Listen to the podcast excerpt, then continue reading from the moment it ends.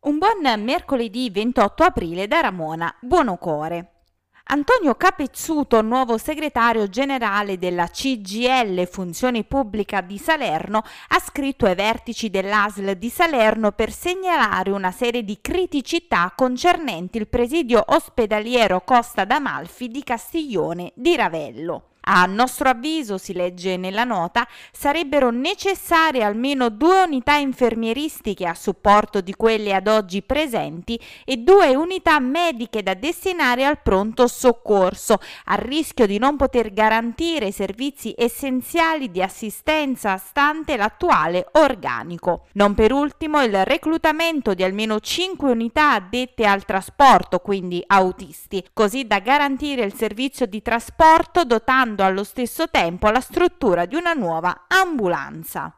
Con apposita ordinanza sindacale, la numero 102 del 26 aprile 2021, il sindaco di Maiori Antonio Capone ordina il divieto temporaneo di balneazione nel tratto est Porto Ovest Foce Regina Maior per una lunghezza di 407 metri. L'ordinanza è stata resa necessaria a seguito della nota inviata dall'ARPAC di Salerno al comune con la quale si comunica che presso il punto di campionamento denominato Spiaggia Maiori 2 è da considerare temporaneamente non idoneo alla balneazione. Il divieto di balneazione sarà valevole fino a nuova comunicazione da parte del Dipartimento Provinciale di Salerno dell'ARPAC a seguito di nuovi prelievi.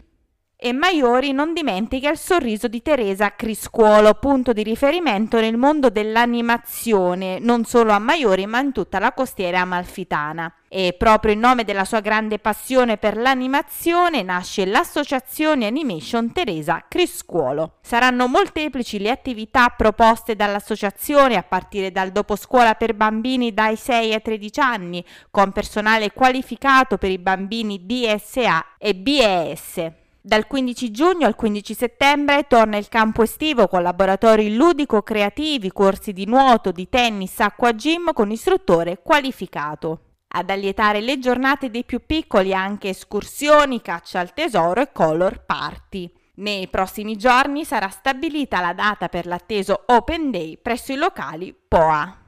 Villa Rufolo riapre dopo un lungo inverno per accogliere nuovamente il pubblico nei giorni di una primavera carica di speranza. I giardini del complesso monumentale saranno di nuovo accessibili insieme alla villa da giovedì 29 aprile.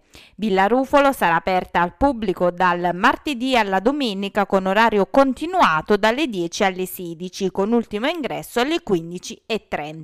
Ricordiamo che il giorno di chiusura settimanale è il lunedì.